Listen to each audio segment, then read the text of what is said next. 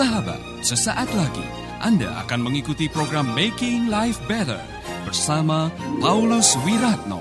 Selama 15 menit ke depan, Anda akan belajar membuat kehidupan lebih baik. Berhati-hatilah dengan bahaya kekhawatiran. Bersama saya Paulus Wiratno dalam acara Making Life Better. Saudara pendengar, adalah sebuah kesempatan yang patut kita syukuri apabila hari ini kita masih berjumpa di udara di dalam acara Making Life Better. Doa saya kiranya program ini benar-benar telah membuat kehidupan saudara menjadi lebih baik.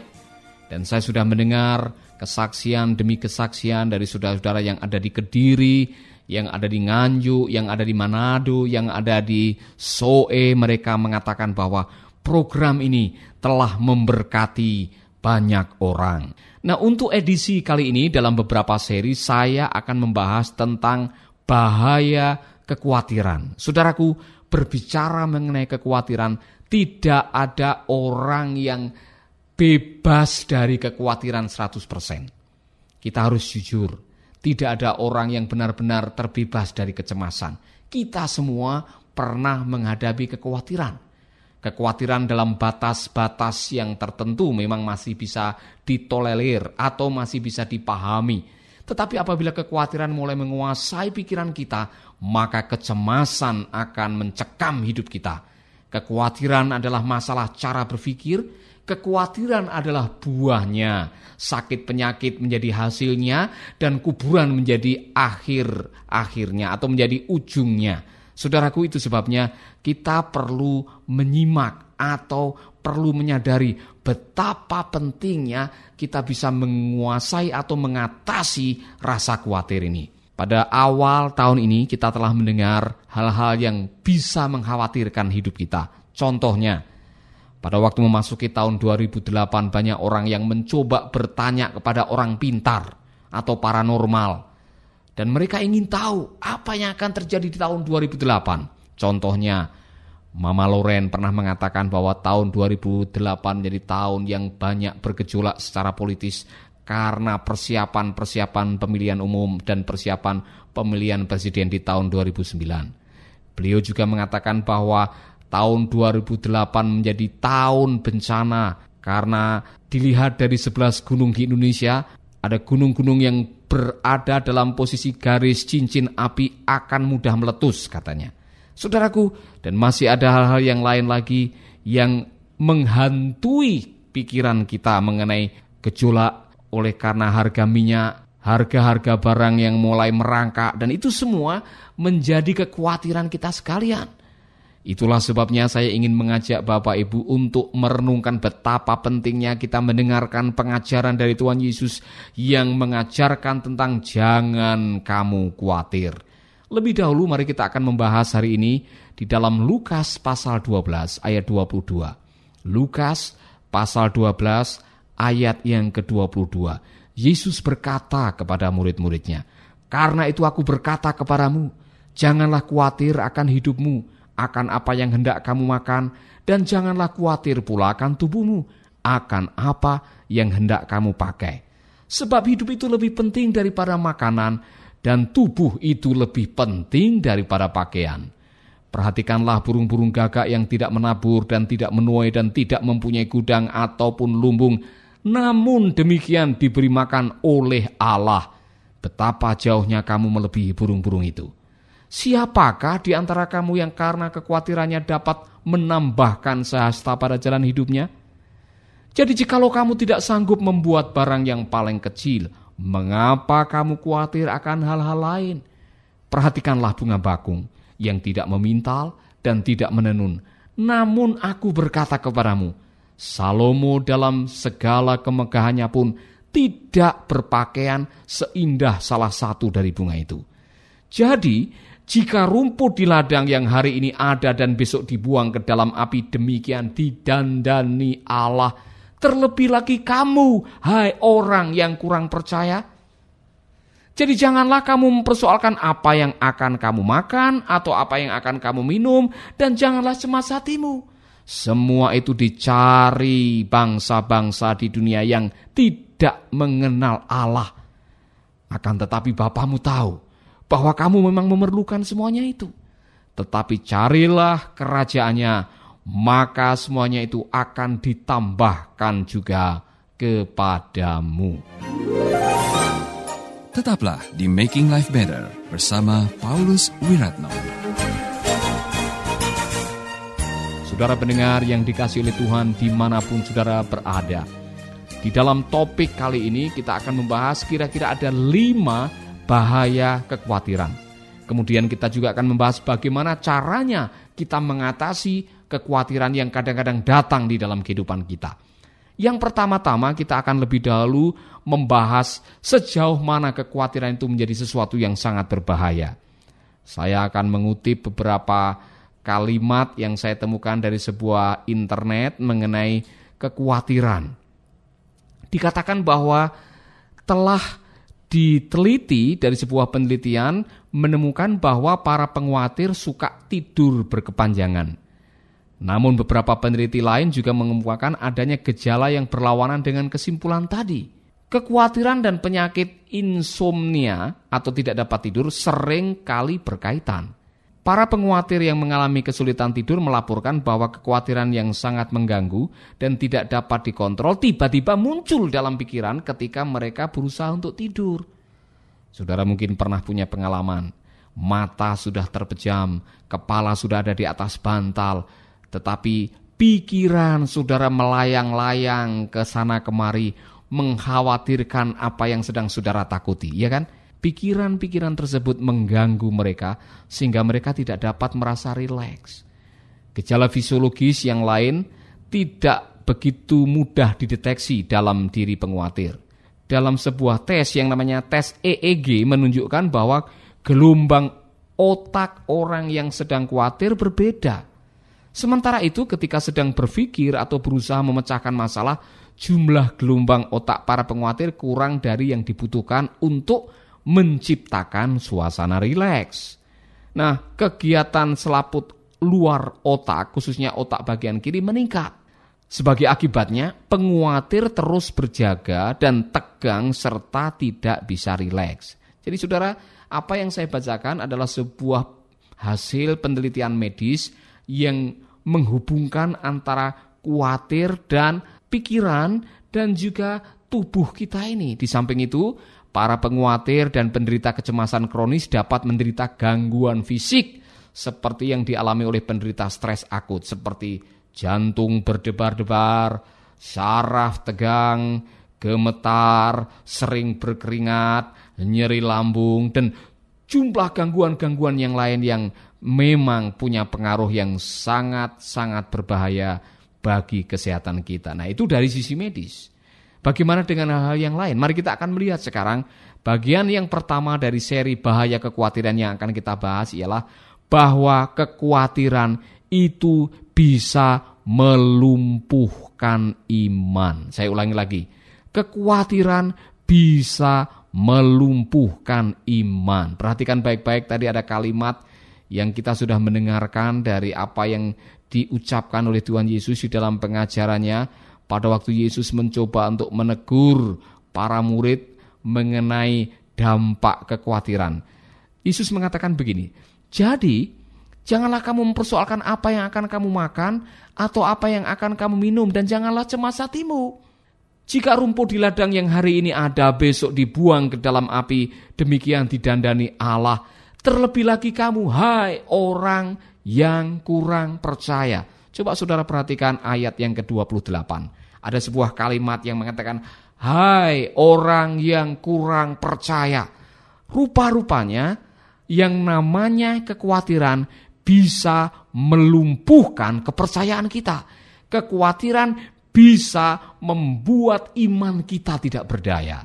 Saudaraku, iman dan kekhawatiran itu seperti timbangan. Perhatikan baik-baik.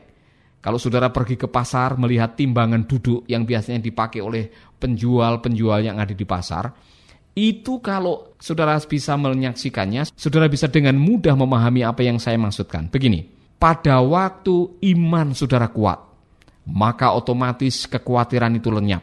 pada waktu kekhawatiran itu banyak dalam hidup saudara, kecemasan mengikat saudara, maka otomatis kepercayaan saudara tidak berdaya atau lenyap. Nah, tidak mungkin saudara dalam keadaan yang sama berada di dua posisi. Contohnya, saudara bisa saja menyanyi di gereja mengatakan, Aku tidak khawatir, burung di udara dia pelihara. Tapi di benak saudara masih ada pertanyaan, aduh nanti bagaimana kalau saya kekurangan? Aduh bagaimana kalau saya mengalami sakit penyakit? Aduh bagaimana kalau kontrakan ini habis? Aduh bagaimana kalau nanti saya tidak laku kawin? Saudara-saudara, pernyataan-pernyataan dalam diri saudara yang sementara muncul lebih kuat daripada nyanyian yang saudara ucapkan lewat kata-kata. Tidak mungkin kita menyanyikan nyanyian tentang penyerahan pada saat yang sama kita punya pertanyaan-pertanyaan tentang kemahakuasaan Allah. Nah mari kita akan melihat lebih dahulu.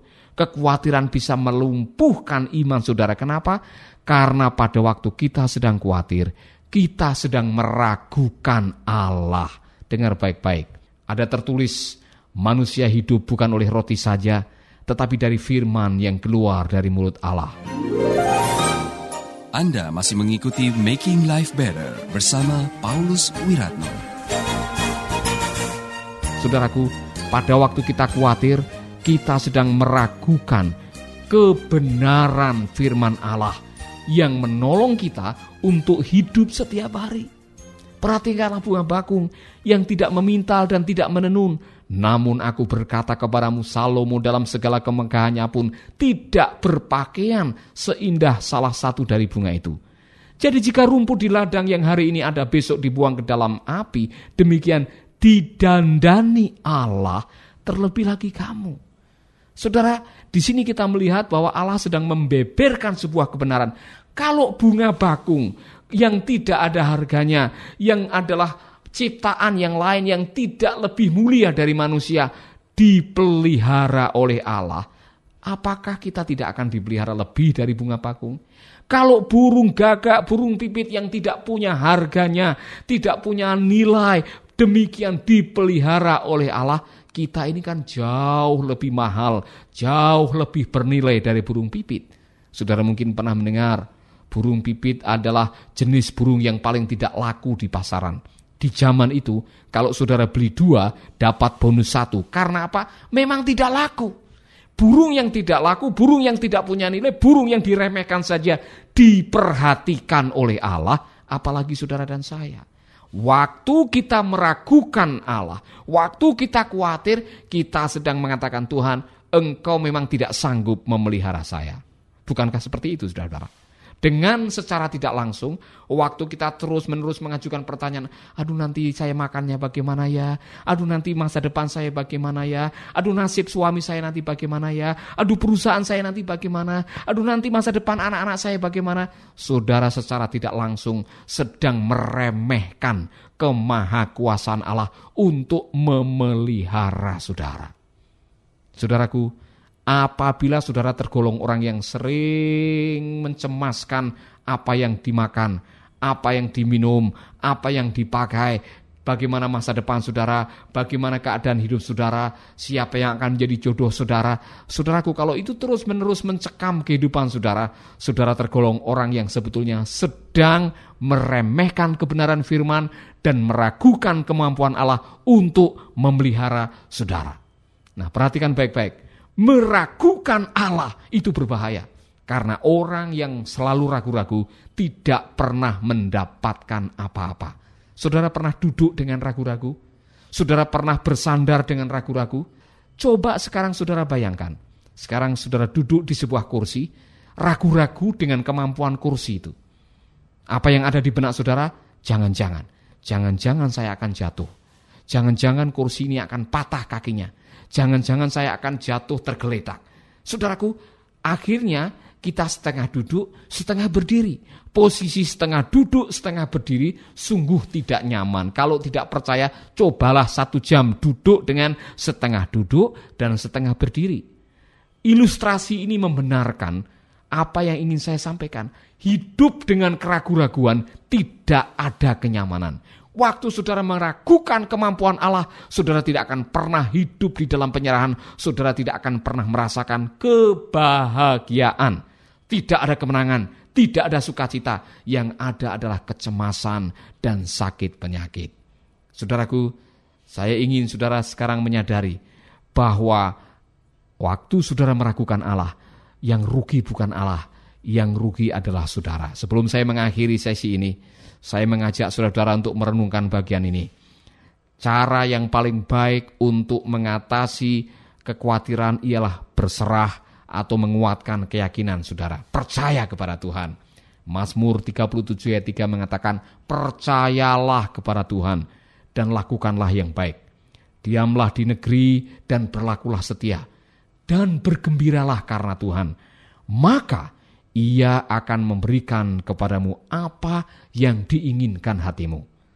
Serahkanlah hidupmu kepada Tuhan dan percayalah kepadanya dan ia akan bertindak. Mazmur 55 ayat 22 mengatakan, serahkanlah khawatirmu kepada Tuhan, maka ia akan memelihara engkau. Tidak untuk selama-lamanya dibiarkannya orang benar itu goyah. Saudaraku, marilah kita belajar berserah karena satu-satunya cara untuk mengatasi kekhawatiran ialah hidup yang berserah kepada Tuhan. Saya ingin berdoa untuk saudara-saudara. Apabila dari antara pendengar yang saat ini memang sedang dalam keadaan dicekam oleh kecemasan, sudah sedang khawatir mengenai penyakit, sembuh atau saya tidak sembuh, bagaimana saya membiayai hidup saya, bagaimana masa depan rumah tangga saya, bagaimana dengan pekerjaan, bagaimana dengan ekonomi saya, bagaimana dengan jodoh saya di masa depan. Kalau saudara sedang bergumul dengan kekhawatiran yang menyangkut pertanyaan-pertanyaan tadi, saya ingin saudara berdoa bersama dengan saya.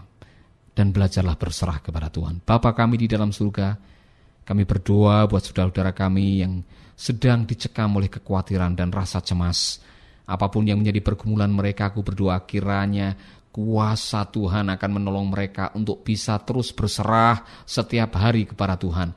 Ajari kami semua untuk hidup pasrah kepada Tuhan, karena kami percaya pada waktu kami berserah kepada Tuhan, maka ada kedamaian, ada sukacita, ada kekuatan. Dan pada waktu kami menyerahkan semua apa yang kami khawatirkan, Tuhan akan memberkati kita. Di dalam nama Yesus aku berdoa. Amin. Saudaraku, jangan lupa dengarkanlah seri berikutnya. Kita masih akan tetap membahas tentang bahaya kekhawatiran. Tuhan memberkati. Baru saja Anda mendengarkan Making Life Better bersama Paulus Wiratno. Jika Anda diberkati, kirimkan kesaksian Anda ke Radio Dian Mandiri Jalan Intan LC2 Gang 4 Nomor 1 Denpasar, Bali Kunjungi website kami di www.pauluswiratno.org, Facebook Paulus Wiratno. Hubungi kami di 081338665500. Sekali lagi 081338665500. Terima kasih, Tuhan memberkati.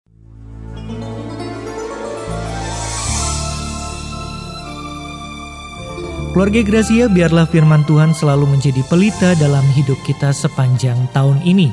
Dengarkan selalu radio Suara Gracia di 95,9 FM, streaming di suaragratiafm.com streaming atau dengan aplikasi Android Radio Suara Gratia yang tersedia di Play Store.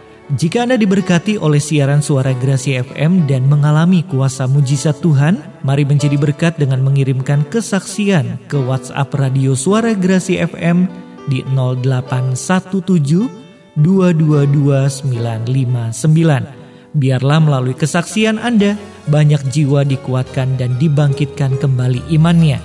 Tuhan memberkati.